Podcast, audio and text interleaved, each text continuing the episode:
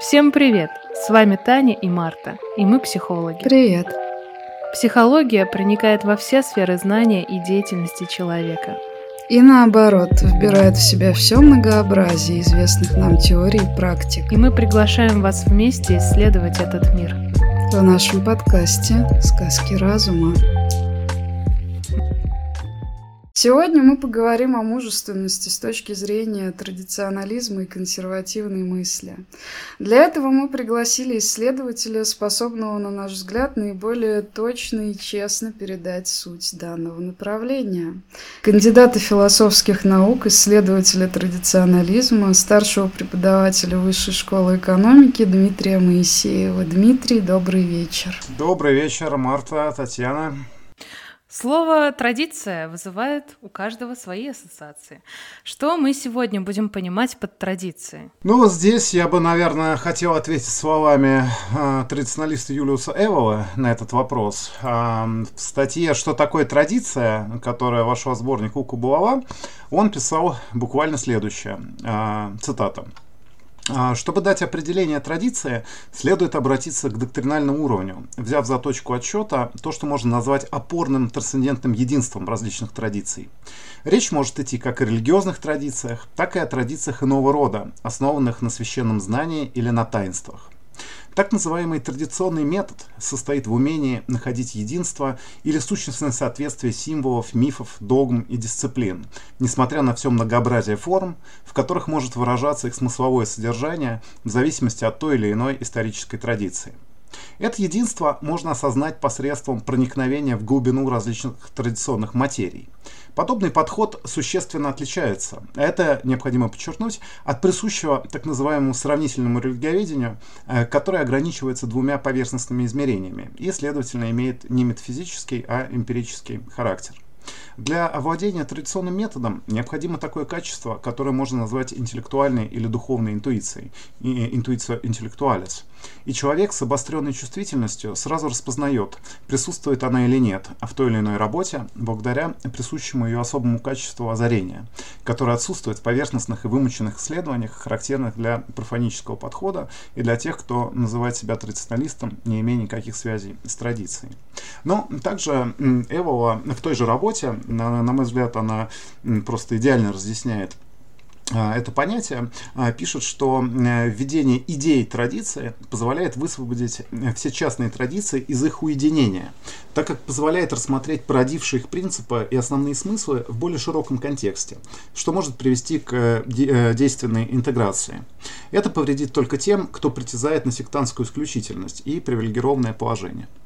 А, ну, то есть, таким образом, а, представление о традиции как о такой живой силе а, свойственно определенному типу крайне непопулярного в современном мире мировидения, свойственного интеллектуальному направлению, которое известно как традиционализм. И в этом контексте я бы предложил вам обсудить нашу тему. Угу. Ну, мы уже одного автора упомянули, Юлию Эвола. Вообще, наверное, нам нужно немного более сжато пояснить, что здесь имеется в виду. То есть мы подразумеваем особый тип познания прежде всего, да, такой нематериалистический, не научный в современном смысле этого слова. И мы говорим о неком единстве, да, метафизическом, то, что еще примордиальной традиции называлось. А, в целом, да, но мы можем, я могу просто чуть больше рассказать о том, что такое традиционализм, именно как направление Да, давайте мысли, обсудим да, чтобы... и угу. как раз и основные положения и авторов. Угу. Традиционализм это такое общее понятие, да, это сложно назвать какой-то школой, идеологией или даже каким-то направлением отдельным. Э, это понятие, которым принято объединять э, мыслителей, э, которые в своей работе интеллектуально исходили из-за убежденности в наличии и особенной ценности а, некой традиционной истине, да, некой София Перенис, да, изначальной мудрости, которая дана нам через древние мифы, через религии, произведения искусства, а, какие-то философско-мистические учения, ритуалы, обычаи.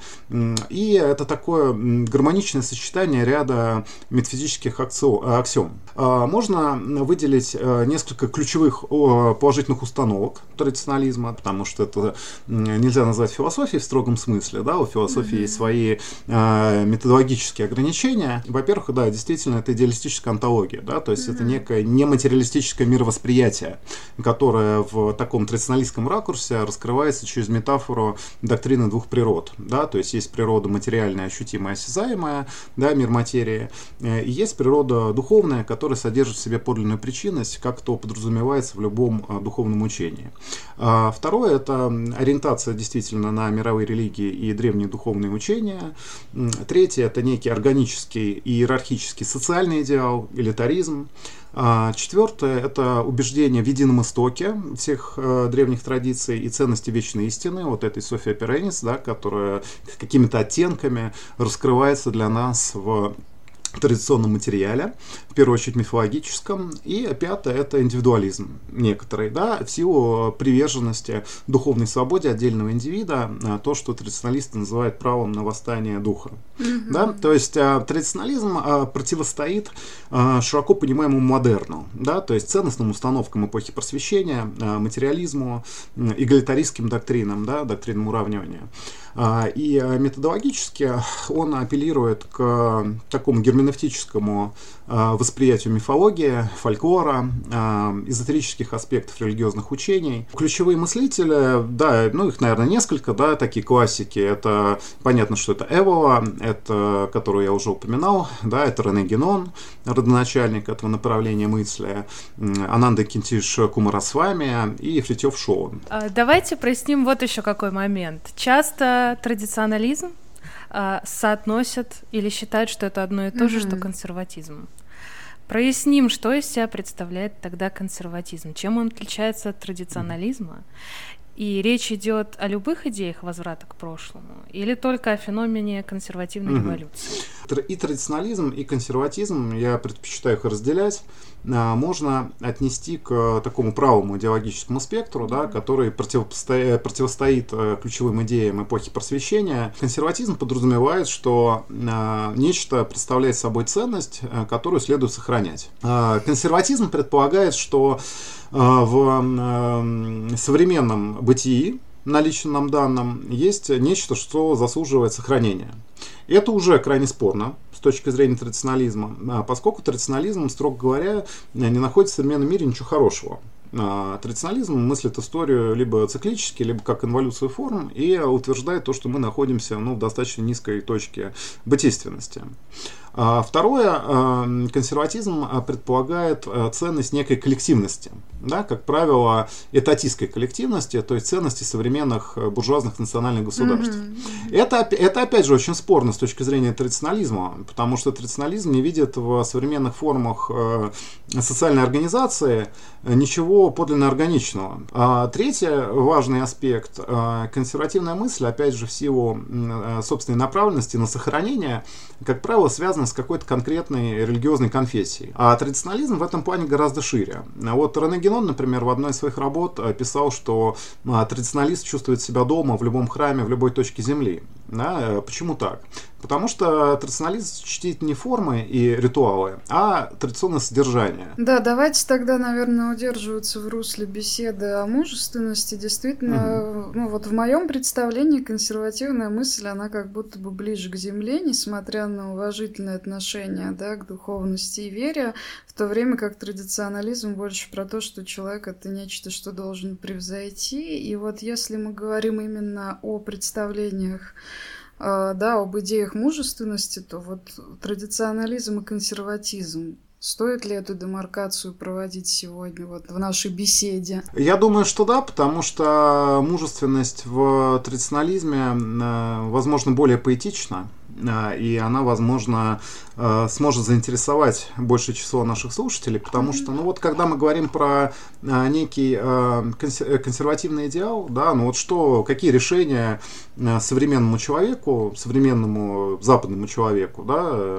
европейского кода культурного, предлагает консерватизм. Ну, консерватизм, за редким исключением, предлагает довольно банальные варианты, которым э, не часто удается конкурировать с э, яркими образами, которые навязывает современный мир, да, особенно постмодерн с его проблематизацией гендерности и все такое.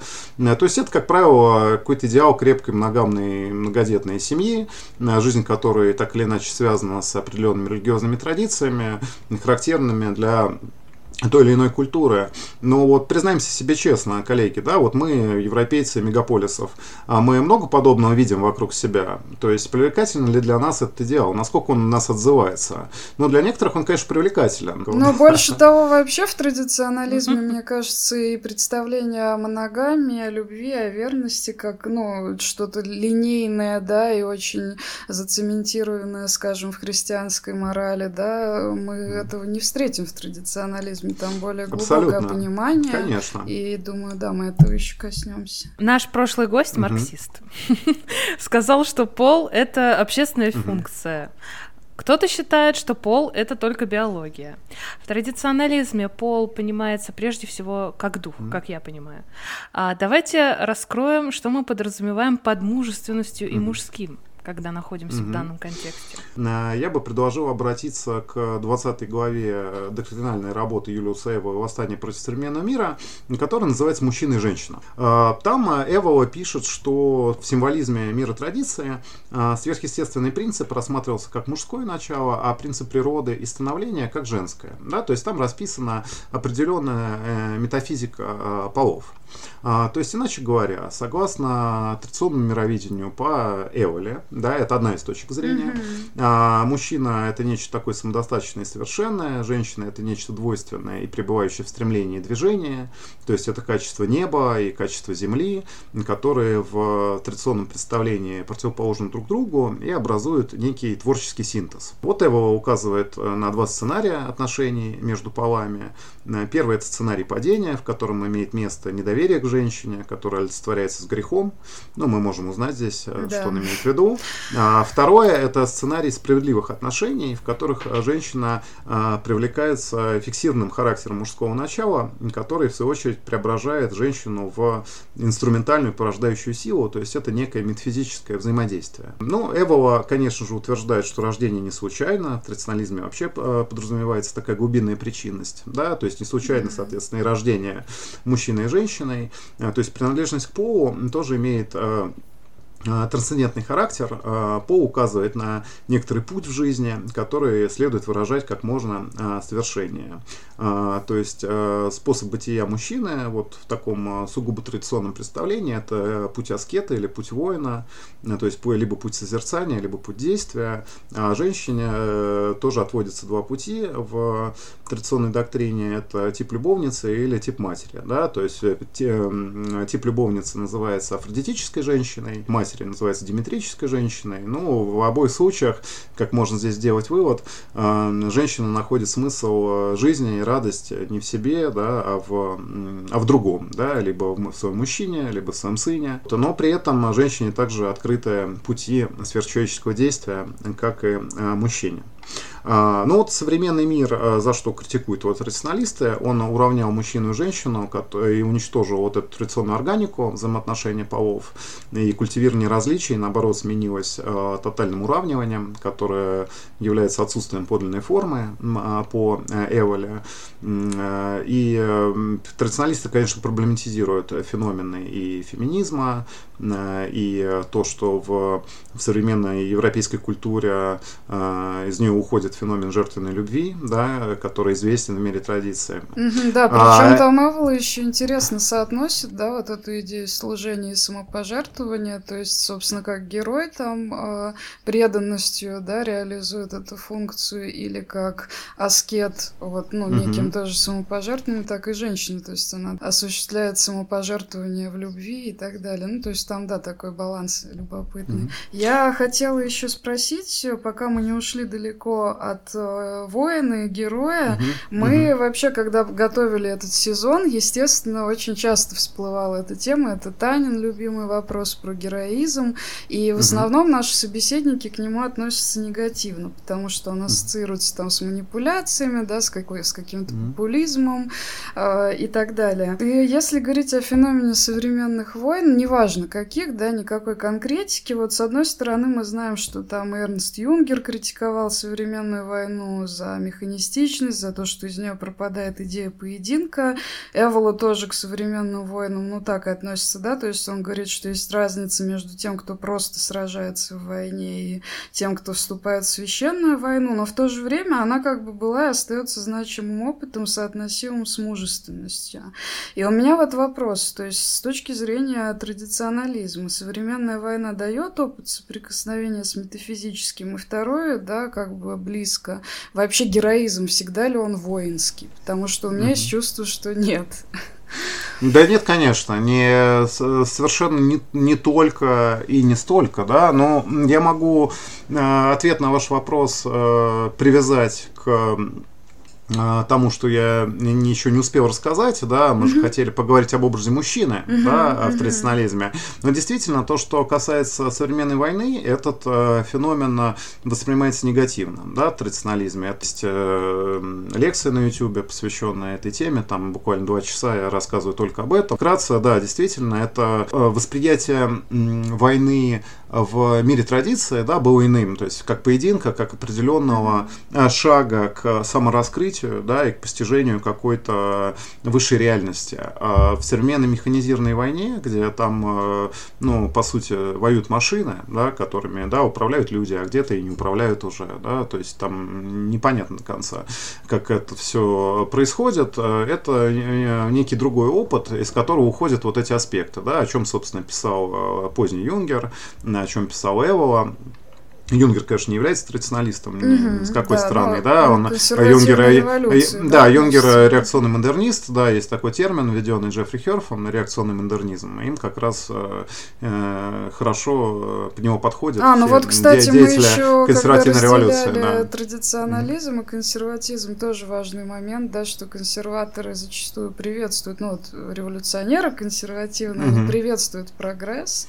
И есть вот эта художественная метафора, да, о том, что консерватизм это не поддержание, ой, не сохранение пепла, а поддержание огня, да, и вот они угу. как бы считают, что можно совместить прогресс, в котором есть какие-то бонусы и там, ну да, что-то более архаичное. Угу. Ну, потому что там есть э, такой модернистский аспект, там э, другое восприятие техники угу, совсем, угу, да, угу. относительно традиционализма. Это есть. Ну так вот, э, по поводу мужчины, да, как бы вопрос о героизме связан, в принципе, с вопросом о мужских качествах. Да, то есть вот чего требует э, традиционализм? Вот э, того, кто хочет к нему прислушаться. Да, то есть традиционализм ни, никому ни, ничего не навязывает. Да, это в этом плане очень э, э созерцательная в каком-то смысле философия, потому что она очень индивидуалистическая. А, ну, вообще, через традиционалистскую мысль про, э, проходит два представления мужественности. Это действительно мужественность воина, то есть мужественность рыцарская, а, и мужественность мудреца, да, мужественность аскета. Это тоже э, особый тип э, мужественности. Но э, оба этих идеала э, требуют от мужчины спокойствия, концентрации, сосредоточенности, э, чувства ранга и уровня, а, требовательного отношения к себе и к окружающим, а, одновременно и духовного, и реалистичного подхода к себе, к окружающим, к бытию в целом.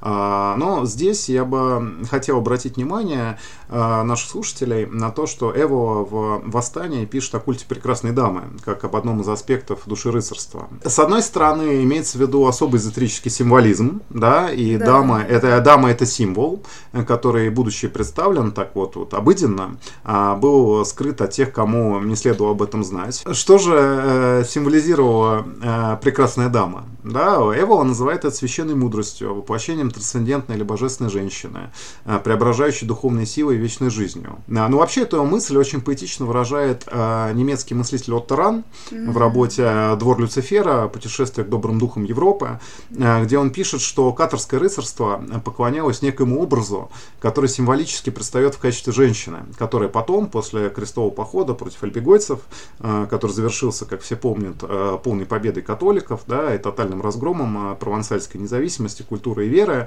был трансформирован в этих землях в культ Девы Марии для того, чтобы сохраниться и быть понятным, ведь божество было женским. А почему божество было женским? Потому что мудрость предстает в женском обличии, и это тоже не случайно.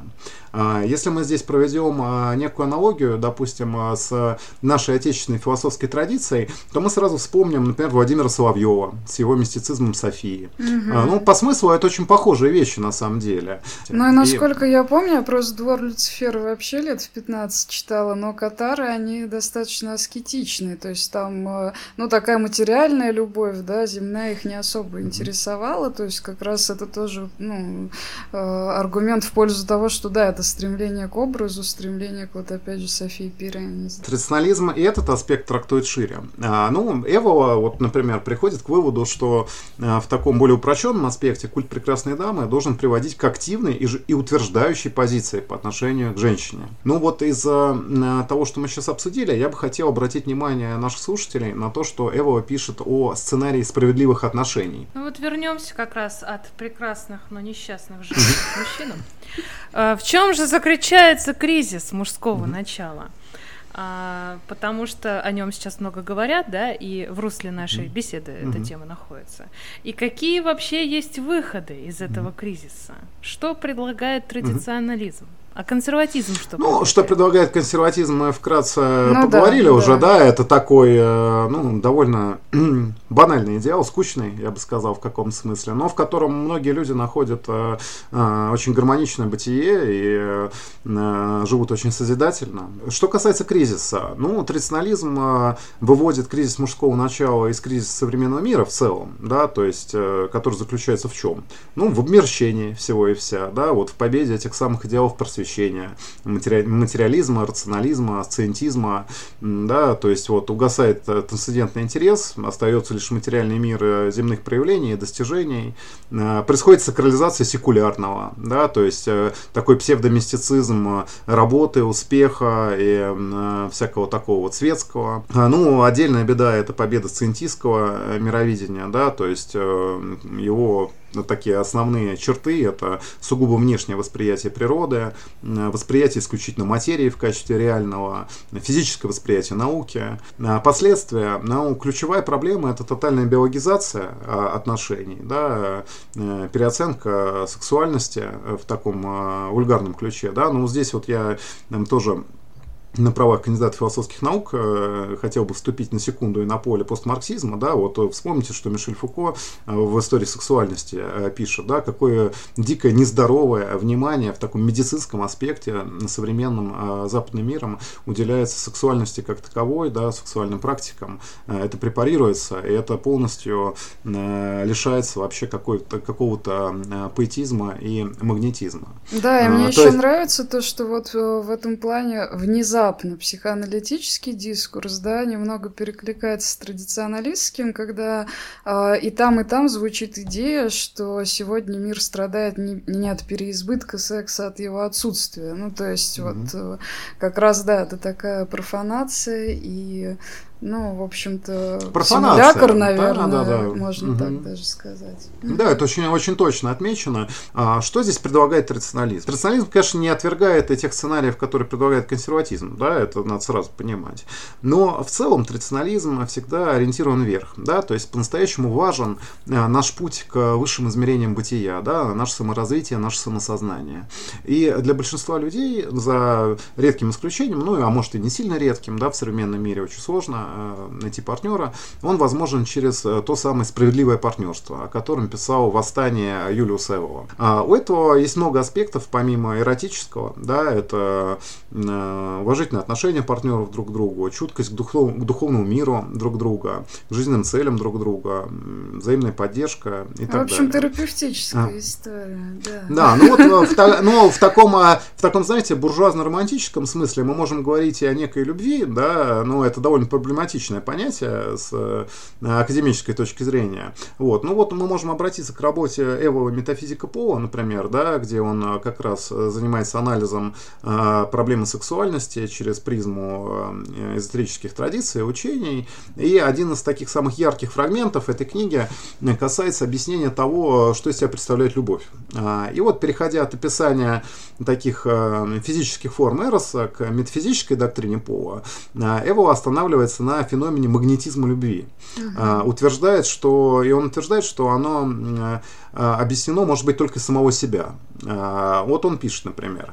Можно смело говорить просто о магнетическом состоянии. Маклер именно этим состоянием объясняет гиперстезию влюбленных. Не плотскую, не духовную, но и то, и другое вместе, которое оказывается совершенно независимой от текущей морали. А, магнетические основания, единственно верные, остаются тайнами. Их порой не замечают сами любящие, если спросить их о причинах своей любви. Они ссылаются на случайные совпадения, которые, собственно, бессознательно подчинены невидимым законам. Мужчина любит женщину не потому, что она красива, желанна или умна, изящна, и не из чистой похоти. Все эти объяснения не объясняют ничего. Он любит, потому что любит, вне всякой логики. Это и есть признак магнетизма любви. Ну, то есть, э, иными словами, э, именно сущностно присущий Эросу магнетизм является подлинным основанием всякой любви, которая может быть платонической, материально-физической или комбинация этих видов. И утрата этого естественного магнетизма ведет к прекращению подлинной любовной связи э, между мужчиной и женщиной, которая превосходила бы сентиментальный романтизм. Mm-hmm. Да? То есть, согласно Эволе, любовный магнетизм возникает спонтанно. А что будет дальше, это зависит от нас, да? это от участников отношений. А, но при этом, конечно, традиционализм может предложить гораздо больше, чем то, о чем можно успеть порассуждать в нашей да, передаче. Дмитрий, можно да. я немножко да, уведу от любви? Угу. Конечно. А, хотя... Многострадальный. Когда мы говорим про какие-то прикладные аспекты традиционализма, меня очень волнует вопрос активности. Объясню почему. А, ну, как я уже сказала, в общем-то, почему активен, например, консервативный субъект, да, это понятно. Я имею в виду активность такую социальную, политическую. Я помню, mm-hmm. что вы не хотели политики касаться, но это прям вот коротко, да, я скажу. Потому что мне кажется, это тоже интересно. И вот восточная традиция, ну, в самом общем виде, она призывает к ускользанию, да, от социальных, материальных форм. Она так ассоциируется скорее с таким активным бездействием, да, иногда даже с равнодушием к проявленному миру. И вот почему для традиционалистов политическая жизнь все-таки важна. То есть какие-то изменения, происходящие в обществе, важны. Потому что с сакральной точки зрения Эвола на это отвечает, ну, там, когда он вообще про тантру пишет, ну, противопоставляет ее Веданте, да, в том числе, о том, что это, в общем-то, такой активный принцип. Плюс мы живем в век, там, волчий век, да, Кали-юга, когда сакральная телесность становится чуть ли не единственным способом, да, взаимодействия Э, с миром, а вот с точки зрения политики, какой-то вот такой активности, почему предписывается ли мужчине-традиционалисту быть вот таким ассертивным, действовать, или э, наоборот, он должен уходить в какое-то уединение и больше в глубину развиваться, скажем так. Uh-huh. Ну, традиционализм, в принципе, располагается скорее к аполитее, да, то есть угу. к игнорированию э, политического, потому что э, традиционализм не считает, что э, существует какая-либо политическая сила, у которой есть вообще хоть какие-то шансы на политическую самореализацию в рамках э, э, политических систем модерна, да, современных, которая заслуживает поддержки и погружения в ту или иную проблематичную ситуацию, с одной стороны. С другой стороны, традиционализм э, пестует э, особый экзистенциальный идеал, ну, да, который действительно крайне активен. Да, и в этом а, включается то, что может рационализм вообще дать да, современному человеку, и мужчине, и женщине. То есть это очень а, практичная а, доктрина да, то есть э, чем нам вообще может э, пригодиться традиционализм. Я бы здесь все-таки расширил немного ваш вопрос, если позволите, до более такого широкого взгляда на то, чем традиционализм, в принципе, может быть полезен, да, в, как мировоззрение. Опять же, это не связано в строгом смысле с политическим. Да, действительно, политическое измерение традиционализма есть, но оно есть преимущественно у Эвола, там, Генона, у Генона тоже есть там представление о традиционной социальной структуре, но Генон вообще занимал достаточно пассивную позицию. Да, и ведь Эвол, в, в общем-то, ему и оппонировал, да, по этому вопросу. Да, но Эвол, вот... ну, это верно, но Эвол потом в послевоенные годы угу, тоже перешел угу, на угу, позицию Аполитеи. Традиционализм может быть полезен в чем? Он может помочь э, человеку ищущему, да, который находится в активном поиске свое место в бытии, а, и при этом тому, который в целом а, ну, недоволен современным миром. То есть традиционализм может помочь такому человеку посмотреть на собственную экзистенциальную ситуацию шире, попробовать прислушаться к зову души, да, чтобы соотнести свое бытие с подлинно прочными основаниями, которые проходят сквозь время, как нас учит угу. традиционная мудрость. Но опять же, да, это в первую очередь проблема людей Запада, да, наши с вами коллеги проблема. Процитирую здесь крошечный фрагмент из э, седьмой главы э, работы Юлиуса Севова «Седого тигра», которая так называется «Быть самим собой». Да, mm-hmm. вот пусть наши слушатели, которые, может быть, э, заинтересовались традиционализмом, воспримут эту цитату как ну такое небольшое, небольшое напутствие. Название да. главы, да, прям оно такое острое. Да, mm-hmm. да вот Эвола пишет. Постараемся более точно определить то, что с достаточной долей уверенности мы можем извлечь из подобного рода мировоззрения, а именно принцип быть самим собой. Первым делом э, именно этот принцип остается после устранения того, что философия называет гетерономной моралью, то есть моралью, основанной на внешнем законе или инстанции. Ницше писал по этому поводу, они называют вас разрушителями морали, но вы лишь открыватели самих себя. А также мы должны освободиться от морали, чтобы научиться жить морально. Подразумевая поджить морально, именно жизнь, подчиненную собственному закону, тому закону, который определяется собственной природой, откуда исключительно в качестве совершенно особого случая можно также вывести путь о чем как раз вот Марта сказала в начале передачи.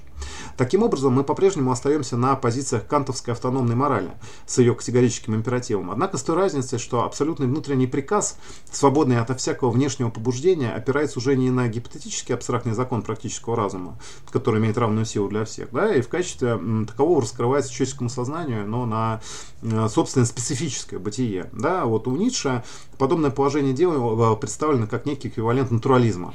А, но хотя он довольно часто истолковывает собственную природу в таком э, физиологическом и материалистическом ключе, эта интерпретация, по сути, носит недостоверный второстепенный характер, э, так как во многом продиктована его известной полемикой против чистого духа.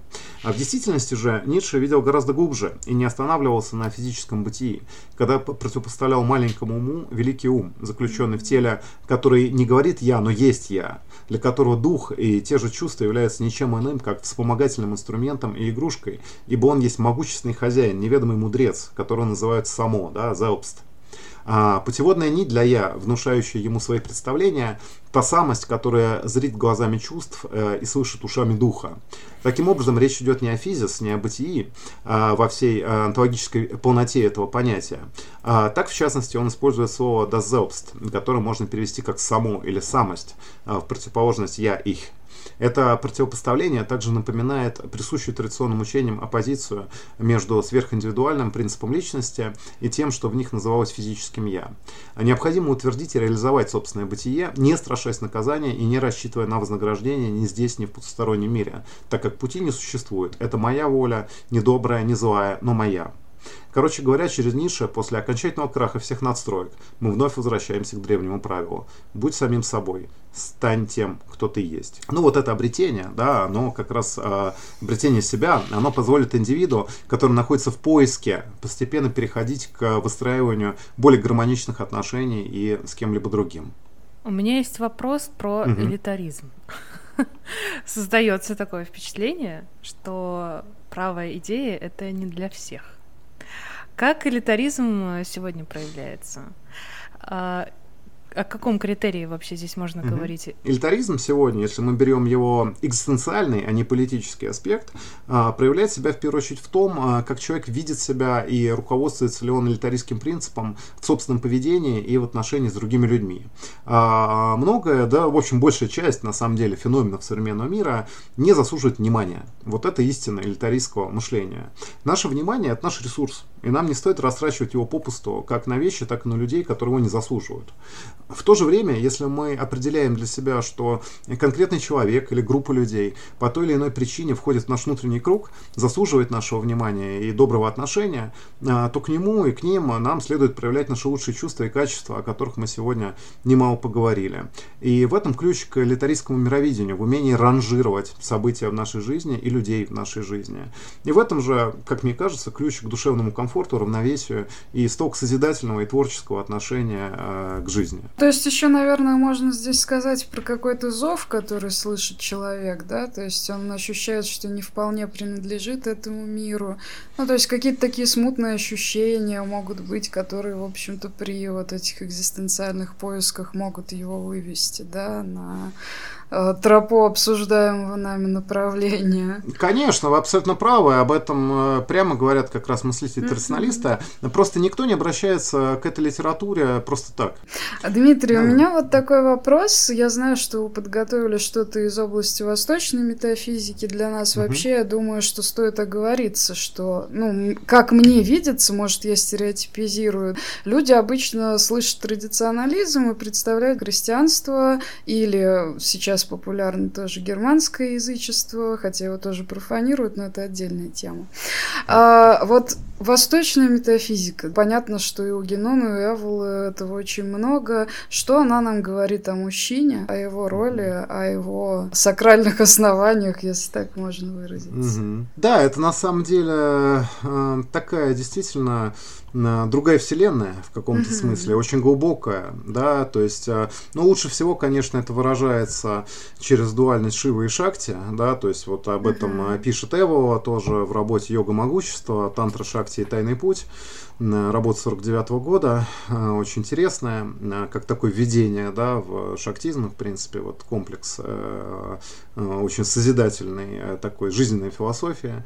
Ну, вот. Там его пишут, что шахти, да, помимо сила, имеет значение также и невеста, ну, то есть шахти это такой архетип богини-матери, богини-супруги, женское начало человека в широком смысле, да, то есть в тантрических текстах о шахте говорится как о чистой вечной энергии, которая поддерживает Вселенную, Ну, вот. Но, в принципе, надо оговориться, наверное, что тантрическое видение человека обусловлено представлением о трехчастной структуре тела, да, то есть есть высшее тело, тело причинности, Карана Шарира, которое является воплощением высших э, татв, да, высших первоэлементов, а, тонкое тело, Сукшма Шарира, которое имеет два аспекта, да, аспект разума, Манамая, аспект жизни, Пранамая, а, и, наконец, низшее из трех тел, да, физическое тело, mm-hmm. наша Схула Карира, такое грубое проявление человеческой сущности.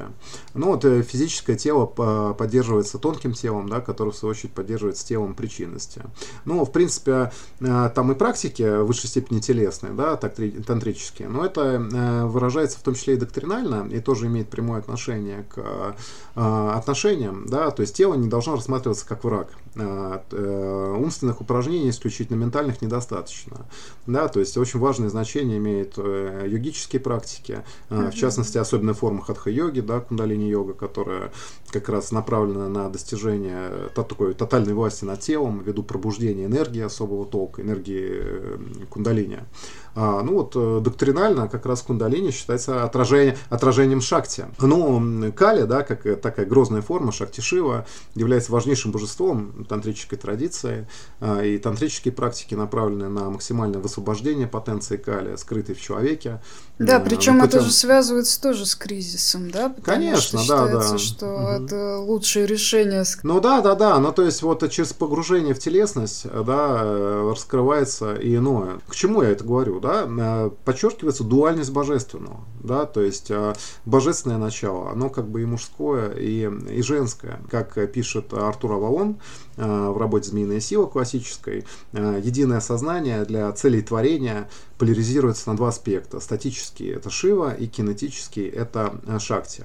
Ну, я бы хотел, чтобы пояснить кинетический аспект Шакти, рассказать одну древнюю легенду.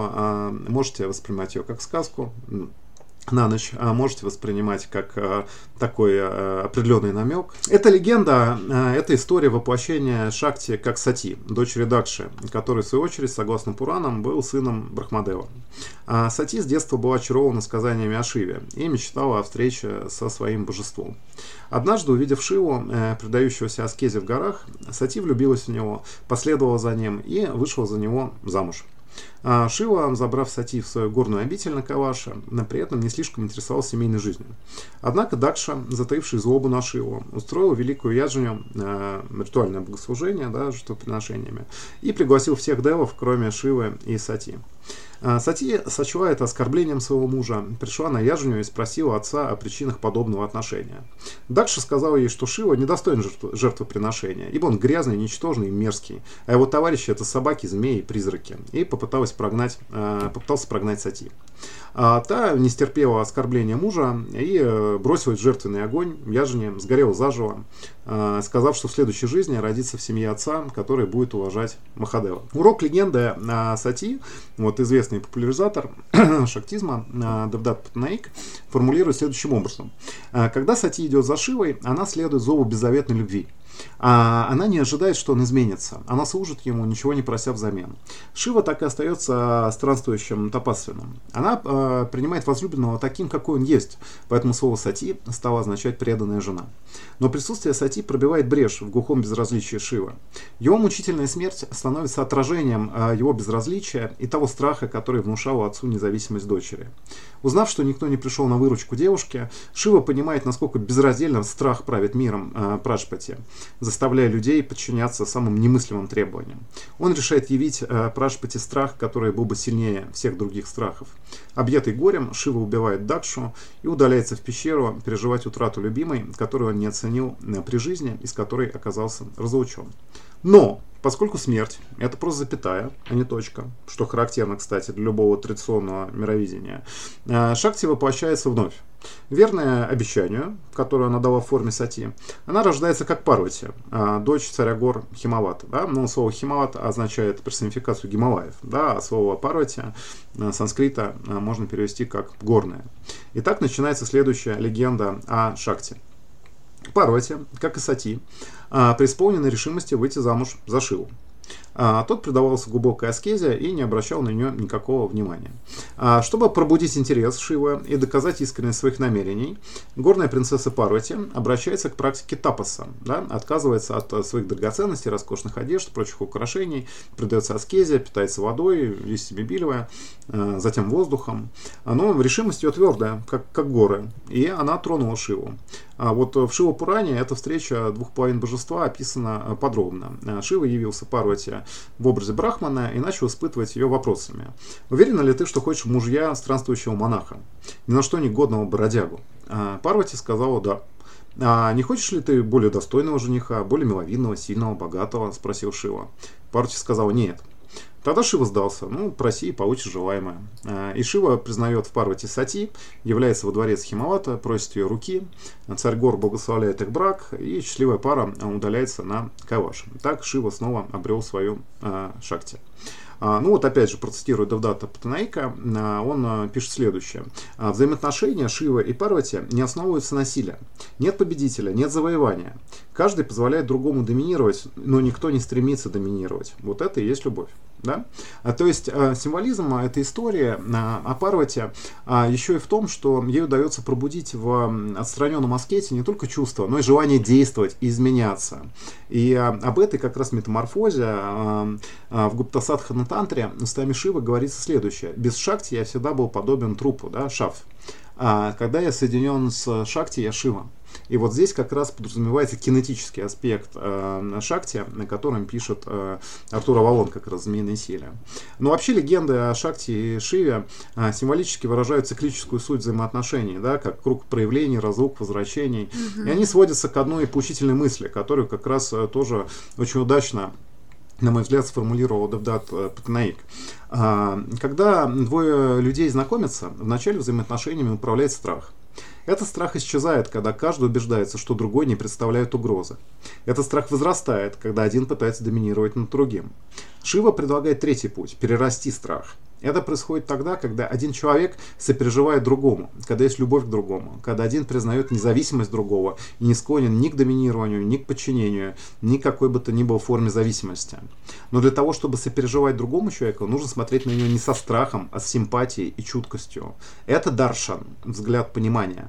Майя обеспечивает нас смыслом, помогающим выживать в этом мире до тех пор, пока разрушитель Шива не даст нам силу, чтобы перерасти страх, а значит перерасти свою зависимость от сконструированных реальностей. Шива помогает нам осознать, что все герои, злодеи и жертвы порождения страха. Когда страх разгрушен, а, нет ни героя, ни злодея, ни жертвы.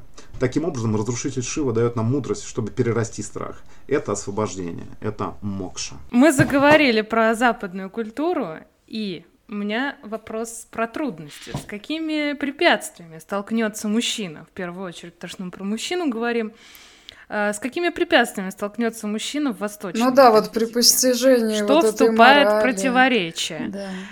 Да, потому что вот слушая эту историю, да, во мне все закипело в этом противоречии. А э, мужчина какие будет испытывать трудности? Э, мужчин же разные тоже очень, да, и, и западные мужчины в том. Ну, смотрите, я думаю, Таня имела в виду что? Имела в виду не то, чтобы мы сейчас хотим э, как-то, ну, универсально описать мужчин, mm-hmm. а больше про то, что, собственно говоря, мы с вами, да, обсуждали mm-hmm. по поводу того, насколько вообще вообще реально вот это усвоение шахтистской метафизики, потому что это совершенно другое измерение. Вот как вам кажется, почему это может быть трудно? Ну, это может быть трудно, потому что это в целом требует э, достаточно высокого уровня осознанности и самодисциплины. Да? Mm-hmm. То есть это, это, в принципе, относится к традиционализму в целом. Это мировидение, которое очень требовательно к тому, кто ему внимает. Да? То есть оно сразу ему указывает на массу несовершенств, которые э, просто непозволительно допускать, да, и в своей жизни, и в своих отношениях с людьми, и в своих делах, да. Вот, а что... мы можем как-то их обозначить? Ну, здесь зависит от того, э, к чему склоняется мужчина, да, и что он планирует от себя требовать, да, он как бы хочет какой-то созерцательной жизни или он хочет mm-hmm. активной жизни.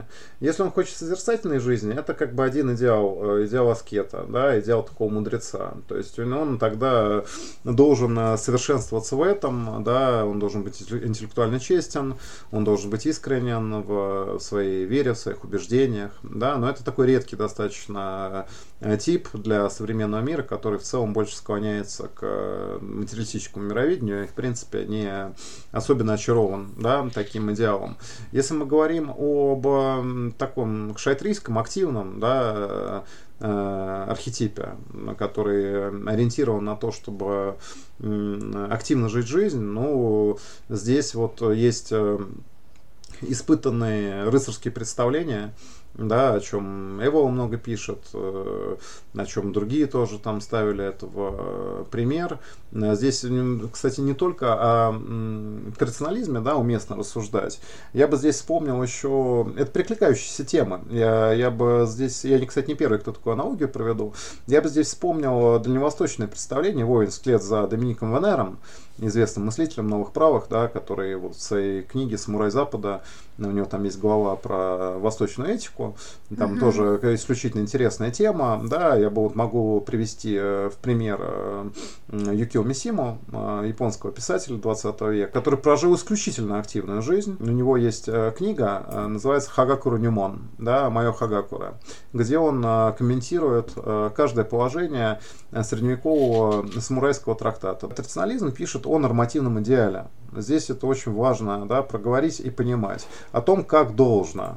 Но вот э, современный мир просто такой масштаб кризисов э, задает, да, и представляет из себя, что иногда вот это должно даже помыслить себе сложно. Э, и поэтому э, он оставляет э, некие ориентиры, да, некоторые идеалы в отношении ответственности, э, в отношении достоинства, в отношении э, такой жесткой требовательности к себе в первую очередь. Дмитрий, спасибо вам большое за разговор. У нас получился сегодня такой возвышенный герой, сильно отличающийся, в общем-то, наверное, от современных современных. Может, это и хорошо. И мне кажется, нам удалось, да, я думаю, что да. И нам как-то со всех точек удалось, как мне кажется, рассмотреть этот вопрос. Поэтому спасибо вам за разговор. Да, я вот думаю о том, что просто два психолога и философ в 10 вечера в пятницу. Нет бы что-то дионисийское поделать, обсуждают, как тантра поможет современным мужчинам. Но вообще интересно, что у нас, да, получилось, не получилось отмежеваться от женского начала. Это тоже так э, характерно. И да, я надеюсь, что наш выпуск поможет э, кому-то подружиться со своей тягой к чему-то несбыточному, тягой шага к чему-то большему. Спасибо, Дмитрий. Спасибо вам, коллеги, что пригласили. Я надеюсь, что какие-то мои скромные разъяснения, может быть, действительно кого-то заинтересовали в, в том направлении, которое я исследую уже много лет, да, о чем пишу. Ну вот, поэтому, пожалуйста, я надеюсь, что это было полезно. Спасибо, что пригласили. thank you